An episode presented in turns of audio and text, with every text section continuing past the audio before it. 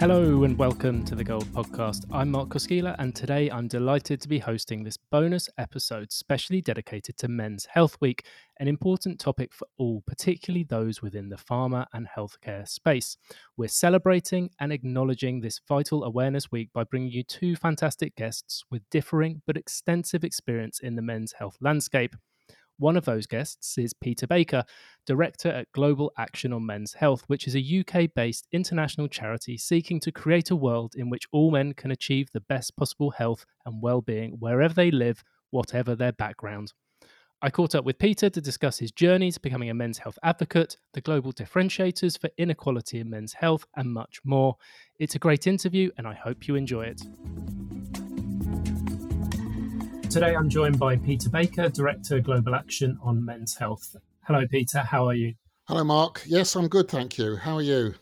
Yes, very, very well. I'm really excited about this conversation that we're going to be having over the next 20 or so minutes. So, to kick us off, can you talk us through your journey to becoming a men's health advocate and leader?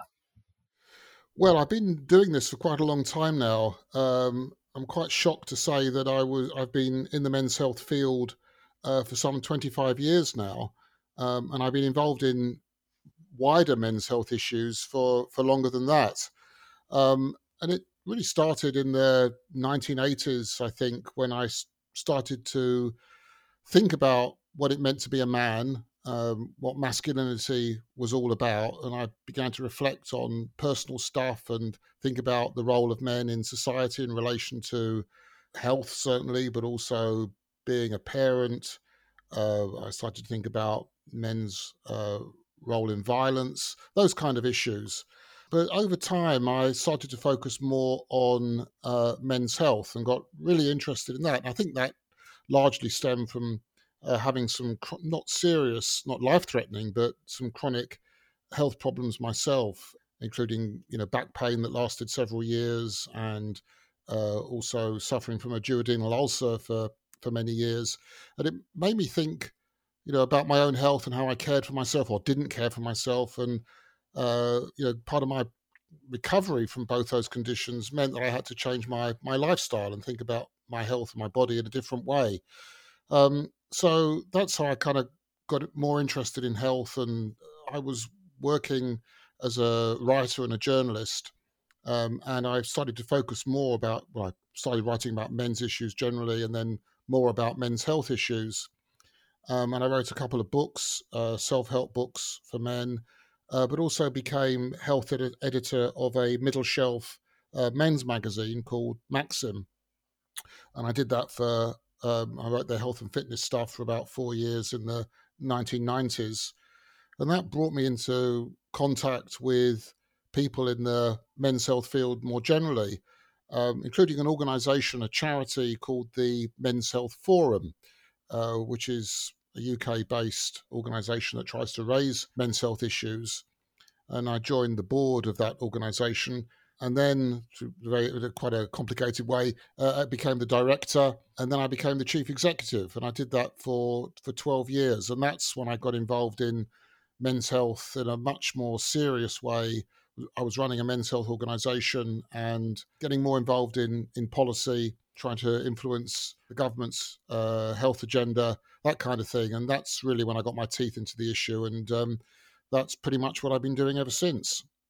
Absolutely fascinating. And you've certainly got a, a lot of experience in the area, as you've just mentioned there. What would you say are the most pressing issues within men's health today, then, as you kind of compare that over the over the past 20, 30 years? Well, that's that's a really interesting question and a very a very difficult one to answer because I could pick out a whole range of kind of individual health conditions where men do particularly badly. Um, obviously, heart disease you know, kills more men than women. Men get it at a younger age. Cancer, more men get cancer, more men die from cancer uh, than women. Suicide in the UK, three times as many men as women kill themselves. Globally, it's twice as many men as women. Uh, overall life expectancy is shorter for men than it is for women. In the UK, it's about four years now. Uh, globally, it's just over five years. Um, so there's a whole host of, of, problems you can identify. But I think I, I, prefer to answer the question uh, in a more cross-cutting way because I think the the big issues that we we're facing in men's health are partly around uh, men's risk-taking behaviours, uh, the things that as men we don't do very well generally uh, around our health. Uh, so, for example, we're more likely to smoke, we're more likely to drink alcohol and to drink alcohol heavily. Uh, we're less likely to use uh, sun protection, for example. So there's a whole range of things that we don't do very well. And also, we don't use services as effectively as we could. So uh, it's a classic thing, really, when that men, you know, we say that men don't go to the doctor, and it's a bit of a stereotype, but there's some real truth in that. We we we underuse uh, health services. We tend to delay seeking help. We go later rather than sooner. Uh, but it's not just as simple as that. That sounds like I'm blaming men for for not looking after their health. And that's really a superficial explanation, I think. Um, I think what's more important to understand is the way that men are brought up, uh, the kind of gender norms that we hold inside our heads as men. Um, so the, the idea that we have to conform to a certain uh, way of being as men that makes us uh, neglect our health, uh, discourages us from asking for help, attaches a stigma uh, to help seeking and to looking after ourselves, to self care. So uh, we're all brought up with that, whether we like it or not. And it's actually quite hard to break away from that. I mean, obviously, many of us do, and we, we all kind of look after our health or don't look after our health in different ways. But broadly, I think those gender norms are true for most of us. But the other the other side of that, of course, is that services, health services, haven't adapted very well to men. They haven't reached out to men. They haven't made themselves male friendly. Um, they haven't made it easy for men to use those those services. They haven't taken account of how men are and thought about well, if men have these beliefs and these attitudes about health, what can we do about that? How can we encourage and support men to think about their health differently? How can we make services easier for men to access um, so it fits in with their lives? Um, and that's the other thing, of course, that's very important. A lot of services, in practical terms, quite hard for men to use. So men who are working full time, maybe traveling some distances to and from work, find it hard to access a service that's only open from nine to five. So if you combine the kind of reluctance um, to seek help with the practical barriers, uh, it's quite a uh, it's quite a barrier uh, for a, for a lot of men. So I think we have to think about you know, you ask me what the most pressing issues are in men's health.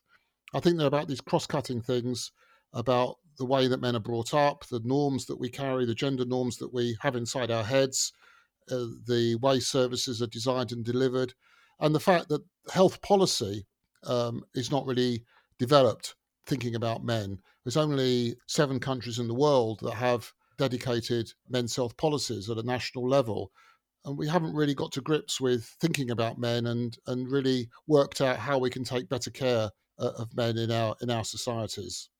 Do you think you've obviously talked there about, I guess, in, in earlier ages, potentially not being kind of educated, um, or, or, men not being educated in, in, necessarily the right way here? Do, do you think that's something that could be improved, whether that's in the UK or beyond, in terms of school education? I think that's that's definitely the case. I think there's a big gap at the moment in the way that we uh, bring up boys uh, to think about health, and that's a responsibility really of parents um, as as well as schools. Um, and I think we could do a lot better in that respect. I certainly think that no boy should leave school without knowing how to make an appointment with their GP, for example, how to use a pharmacy, would be another example, a very practical example, something that we could we could do for boys, which would enable them to look after their health better, to self care better when they leave school, and have to take responsibility much more for their own health. Um, and, and, have you noticed age more widely playing a role in men's engagement with health or, or kind of generational differences? Do you find certain age brackets responding slightly better? Well, it's it's actually quite hard to to measure this. I mean, anecdotally, um, I think a lot of people now believe that younger men are doing better than people of you know older generations. Um, certainly, in terms of mental health, I think there's a sense that younger men are more willing to uh, talk about their psychological distress, um, and perhaps even to, to seek help. Um, so I think there may be signs of a change, although the research um, doesn't really bear that out particularly clearly. But I think the impression is that, that things are slowly beginning to change. But I think that what often happens with men generally is there there are two things which really push men to think about their health in a different way. One is becoming a father, and I think that becoming a father encourages a lot of men to reflect on what they're doing with their health um, and to think about, you know, I want to be there for my children. I, I've got now new responsibilities. I've got responsibility for somebody else in a way that wasn't the case before. And it makes sense for me now to think about my own health and how I can care better for myself so I can be there for my children. And the other thing that I think changes a lot of men is when they actually do develop a serious health problem. It actually happened to me. I talked about my own health issues earlier and how that prompted a change in in, in um, my uh, health behavior and, and where I thought about my own health. But I think it's true generally. And often we see that when men have a, for example, a diagnosis of diabetes or heart disease or whatever it is, that that encourages them to at that point make a change. I think what we need to do is to think about how we can support men to be healthier earlier uh, so they don't develop those diseases in the first place. Uh, but certainly we, we tend to we tend to we often see that when men do get to that point, then they start reflecting on their health and and and um, uh, making some changes. And of course that that's often in middle age and older age. Now, taking a, a, kind of a more mm. a more global look at men's health and how different geographies and cultures either encourage good health or inadvertently perpetuate ill health.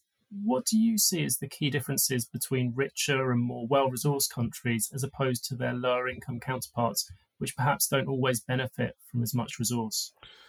Well, I think my, my first response to that is probably the, the obvious response is we know that in the lower income countries, uh, men and of course women uh, do far worse in terms of their health outcomes. And I've been looking at uh, some of the statistics from uh, the, the, World Health Organization, the most recent statistics, and the uh, in Africa, for example, in the African region, male life expectancy is still just 62 years compared to 75 years in Europe. Um, so you know we can see that life expectancy is far poorer uh, for men in the lower income countries rather than the higher income countries, and that's you know that's what most of us um, I suppose, would expect to see. And of course, you know, men in the in the lower income countries are more likely to suffer from communicable diseases, uh, whereas in the higher income countries, the the main killers are the non uh, communicable diseases. So there are differences, and of course, there are differences in access to uh, health services as well. But I think what's also striking when you look at men's health globally is that the issue, the broad issues that I've been talking about, uh, actually you find those in in most parts of the world. Of course, there are differences. There are important cultural differences, uh, economic differences, and so on. But the same broad picture emerges where you have you know men with similar gender norms that encourage them to uh, deprioritize their health, not to take it not as seriously as they might. That men are often reluctant users of services, and that services haven't been set up to encourage men to, to use them. Um, so we see, for example, in many lower income countries where there has been investment or some investment in sexual and reproductive health services, that they're almost entirely targeted um, at, at, women. And that's, of course, is, it's very important that women do have good access to these services, but men need access to them too, and to other types of health services as well. So I think we, we see the same broad picture the same broad issues replicated um, in most parts of the world. I guess, see, we talked about education, but I guess awareness is also hugely important. So, the theme of this year's Men's Health Week is Man MOT. Have there been any other schemes or initiatives over the years that you've seen as being particularly successful or, or unsuccessful in really generating, driving awareness, conversations, and all those those really good things? Oh, definitely. I think one of the things that holds uh, policymakers and service providers back from engaging better with men's health is a belief that you can't really change men, that it's a it's a bit of a it's eh, you might be you're wasting your time and wasting your money if you if you do things for men because they won't they won't turn up they won't come to the services or they they won't change. Boys will be boys you know they'll always take risks and there's not much you can do about that. But we know over the last 20 years there have been great many programs which have not enough i should say but there have been enough enough interventions with men which have been successful for us to know that you can actually make a positive difference to men's health you can improve their health outcomes and that's across a range of issues heart disease, cancer, uh, physical activity, smoking, alcohol, mental health, you name it. We, we now know enough. And this has been properly evaluated. And these, these, these um, uh, projects have, have, often been written up in peer reviewed uh, academic journals. So the evidence, the solid evidence is there. And I'll give you uh, a couple of examples. There's a program in Scotland called Football Fans in Training. And this is a, a program which is delivered for men in Scottish Premier League football clubs. And basically, it uses football as the, the medium of engagement because uh, the hypothesis was that men will, are in, a lot of men, not all men, but a lot of men are interested in football. Uh, they're more likely to feel comfortable in a football environment. They're more likely to be interested in uh, programs around fitness and phys- physical activity and diet if they're delivered in a, in a sports setting where the emphasis is on fitness rather than just losing weight. Um, and so the, the program, it's a simple concept, really. It, it basically takes men through a program. I think it's a 12 week program and uh, uses the connection of football to, to engage the men. And it works. And we know that over a period of time, these men improve their physical activity levels, they lose weight, they uh, their cardiovascular risk goes down, um, and they feel better. Their mental health and well-being is improved as well. Um, and football fans in training was so successful in Scotland that it it actually then got fund. The project then got funding from the uh, European Union and is now delivered across several European states with European uh, top flight football clubs. So it's an excellent example of how you can intervene with men in, in a way that takes account of men you know gets inside men's heads in a way um, and delivers something in a way that they find interesting and comfortable, accessible, and, and, and so on. Another example would be uh, Man MOT, uh, which is a program delivered in England uh, by the Men's Health Forum, the charity I, I used to work for. Um, and this was a very simple idea as well, but it was using digital technology uh, to deliver uh, health advice. So the idea was that instead of expecting men to go to the GP and make a, an appointment with the GP in the normal way, uh, the service will, will be provided uh, online through a web chat uh, facility, which will be marketed uh, specifically at men. And the take up was massive. I mean, it far exceeded Men's Health Forum's ability to actually deliver the, the service. So it had to be scaled down at times. Access had to be restricted because the demand was so great. And, it, and what was also very interesting about it was that the majority of people who wanted to access and use the service were younger men, uh, the very men who are most, uh, who are least likely to go to the GP. And a lot of their questions were, a lot of their uh, anxieties were about sexual uh, health problems that they will be particularly embarrassed about talking to a GP face to face. And so they used the digital service. Um, and again, we could see that it worked very effectively. The numbers using the service and the level of satisfaction um, was very high. And I'll give one more example, if I may. Uh, it was a project called uh, WorkFit that was delivered with one of the biggest uh, telecoms companies um, in the UK. This is going back a few years now. But again, it used digital technology to deliver health advice and information to men. So it could be accessed easily, confidentially, and so on. But it also organized men into teams who competed competed against each other uh, to lose weight over a period of time. And combining the digital technology, the, the access to information through technology with the competitive element, again, appealed to a large number of men and very large numbers of men participated in the program, um, and the outcomes are very positive. Uh, the average weight loss was very significant for a program delivered in that way without face-to-face contact. So I think th- these examples and and many others show that you can actually deliver effective health programs for men, improve men's awareness, um, and and and uh, deliver better outcomes. Really interesting that, that kind of whether it's the use of gamification or or really the use of kind of community, whether that's a football led community or, or, whatever it might be, to help deliver those much more positive outcomes. Um, did, did you have a favourite out of those those three? Uh, that's a good question. Um, I think the football fans, football fans in training, probably would be my favourite. Uh, partly because it's been so successful, um, and it's it's been scaled up mm. uh, quite successfully, and also it was it was written up in the Lancet. So you know, one of our leading medical journals actually published uh, a peer-reviewed paper of you know about the project, which demonstrated its effectiveness. So, and we've got really solid evidence that shows that if you go about you know working with men in the right way, uh, you can you can make a big difference. Uh, definitely. Now, um, just moving on, so and to talk more about yourself, Peter. So, so one of your your areas of expertise is around advocacy and, and lobbying. What would you say has been your biggest achievement in this space? Well, the the, the piece of, of advocacy I'm I'm proudest to have been associated with um, was the campaign in the UK uh, for gender neutral HPV vaccination. That's vaccination against the uh, human papillomavirus.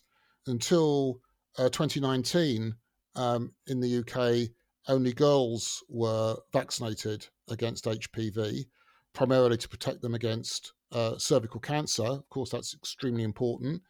Um, but boys can also uh, be infected with HPV, um, and they can also not only transmit it to girls and cause cervical cancer in girls, but there's a range of cancers that, that men can get. And men need to be protected against those cancers as well. And vaccination, uh, HPV vaccination, can protect them um, against those cancers. So I got involved with the campaign to uh, introduce uh, HPV vaccination for everybody. This was for all adolescents, uh, delivered in schools and I headed up a five year campaign which brought together 51 organizations who thought this was a good idea. And we worked together to try and persuade, ultimately successfully, uh, the government's vaccination advisory body, JCVI, to make the change. And they were very resistant. Actually, it took a lot of effort to persuade them uh, the vaccinating boys as well as girls was a good idea. And the campaign wasn't just you know, sending scientific information to them, uh, which there was an increasing volume showing that vaccinating boys made sense. But there was also a political element to this. We did a lot of work with MPs from all political parties. Uh, we engaged the national media. We tried to get parents involved to write letters to their MPs. We tried to influence scientific opinion to you know, increase the, the scientific noise about you know the merits of, of vaccinating both boys and girls. And ultimately, we was we were successful. The the campaign paid off. I, I think against the odds and I'm now involved uh, with the campaign to uh, get HPV vaccination for boys as well as girls in, in, in, introduced in Europe throughout the European region. And I played a role. I wouldn't wouldn't say it was the main role, but I played a role in persuading uh, the European Commission uh, to include a commitment to gender neutral vaccination uh, in its uh, new beating cancer plan uh, that was announced a year or so ago. So we now have a commitment throughout the European Union uh, to gender neutral vaccination. And I think this is a really significant step forward in public health, but in, but in men's health particularly. No, that's great to hear how that's being pushed not just through the UK but into into Europe. Why, why is there such a, a reluctance in terms of having that that gender neutral policy? Do you think? I think it boils down to money, uh, quite simply. Um, I, I think that there was a reluctance in the UK to actually spend the extra, we don't know exactly how much it would be, but roughly 20 million pounds a year to vaccinate boys. It wasn't seen as a as a good use of public money, and cost effectiveness modelling uh, was constructed to try and prove that it wasn't good value for money.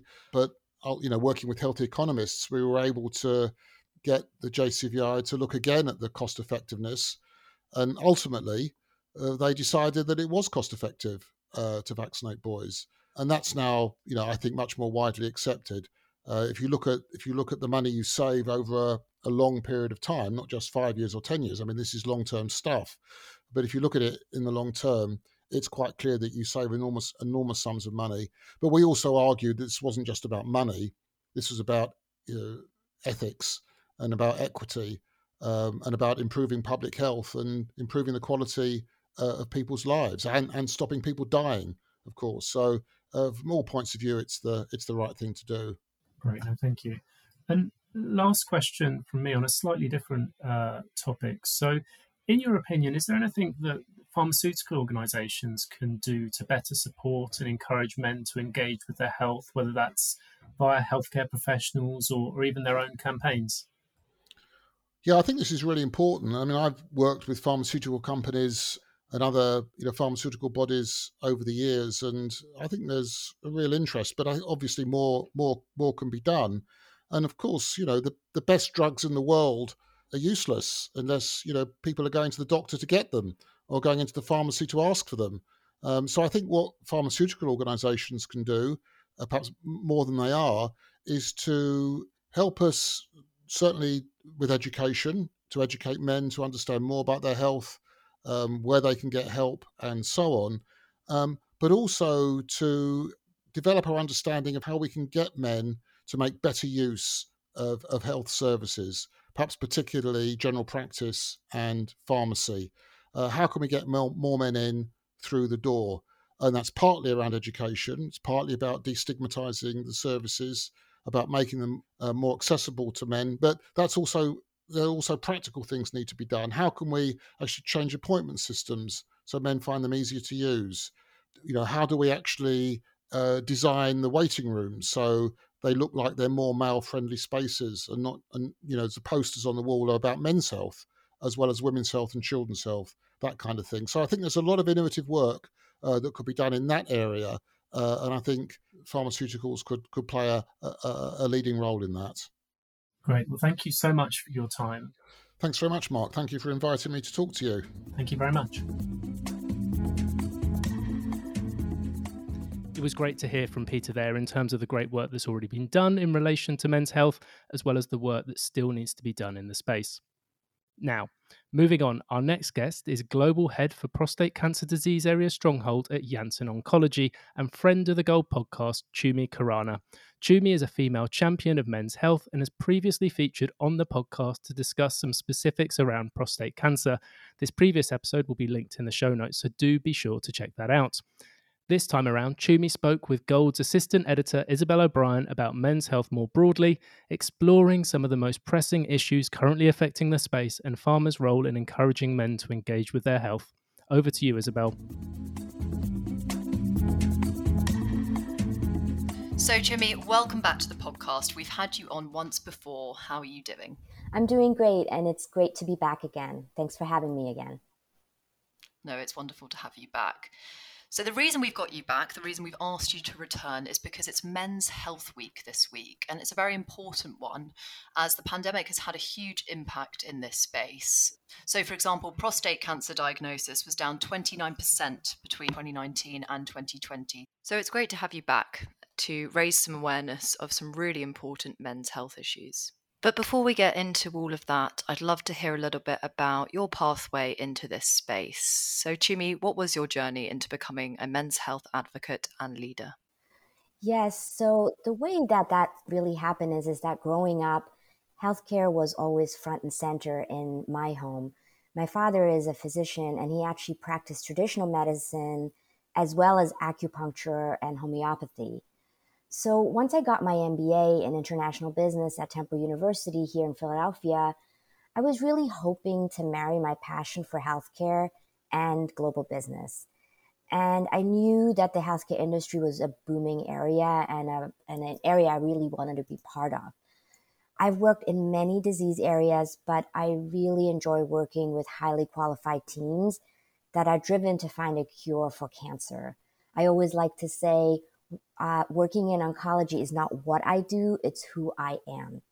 Our focus is on developing and marketing treatments that can be accessed by all of those who have unmet needs as it relates to cancer. When you work together on such an inspiring mission, you really do become blind to whether this is a male or female or gender neutral disease. Oh, yeah, that is a really fantastic mission. And yeah, I completely see what you're saying. It's not about gender all the time, it's really about the, the disease and finding a cure to that disease. Right. I suppose, as you say there, you are a woman in this space, mm-hmm. though. So, do you think that that offers you any particular perspective that is of benefit? Yes, I actually think it does. Traditionally, women are seen as caregivers, men are seen as maybe not as involved, stoic, and maybe even care resistant, right? I strive to work through the lens of both in a space where the paradigm has really shifted. Men need the entire village to support their health journey. The grief and care resulting from a cancer diagnosis really does affect both men and the women in their lives. So, women do have a major role to play in encouraging the conversation and taking the stigma and shame away from men expressing weakness due to an illness. This is something that I think is super important. So, I do believe that I bring a lens and a viewpoint of a woman to the work that we do. What's actually very interesting is that both of my counterparts in research and development are also women. So we make a very dynamic trio working on prostate cancer. And a very formidable trio, I imagine, as well. So I touched on it a little bit in the beginning. Um, COVID has had a huge impact in this space, touched on the prostate cancer diagnosis. But how else has the men's health landscape evolved in the pre, nearing to post COVID era? Well, I certainly hope we're in the post COVID era. I, I hope that's true. Um, but the COVID 19 pandemic has really shined a cruel light on the state of men's health globally. In several countries, including the Netherlands, the D- Dominican Republic, and Spain, the number of men who have died of COVID outnumber women two to one. As you know, International Men's Health Week is this week from June 15th to the 21st it really is an opportune time for us to focus attention on this issue. We need a new and systematic approach to improve the health of men generally.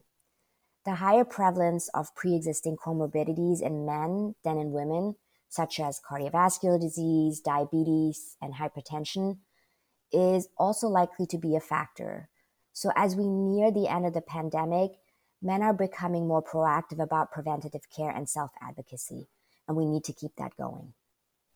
So it's been actually one of the small positives to come out of the pandemic, then, that men are taking their health a little bit more seriously. Yes, exactly.